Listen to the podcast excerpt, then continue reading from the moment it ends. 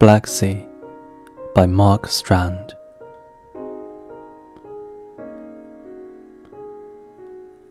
One clear night while the others slept, I climbed the stairs to the roof of the house, and under a sky strewn with stars, I gazed at the sea, at the spread of it, the rolling crests of it raked by the wind, becoming like bits of lace tossed in the air I stood in the long, whispering night, waiting for something.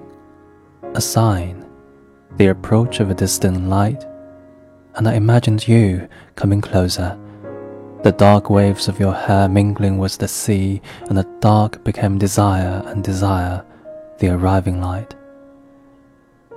The nearness, the momentary warmth of you as I stood on that lonely height, watching the slow swells of the sea break on the shore and turn briefly into glass and disappear.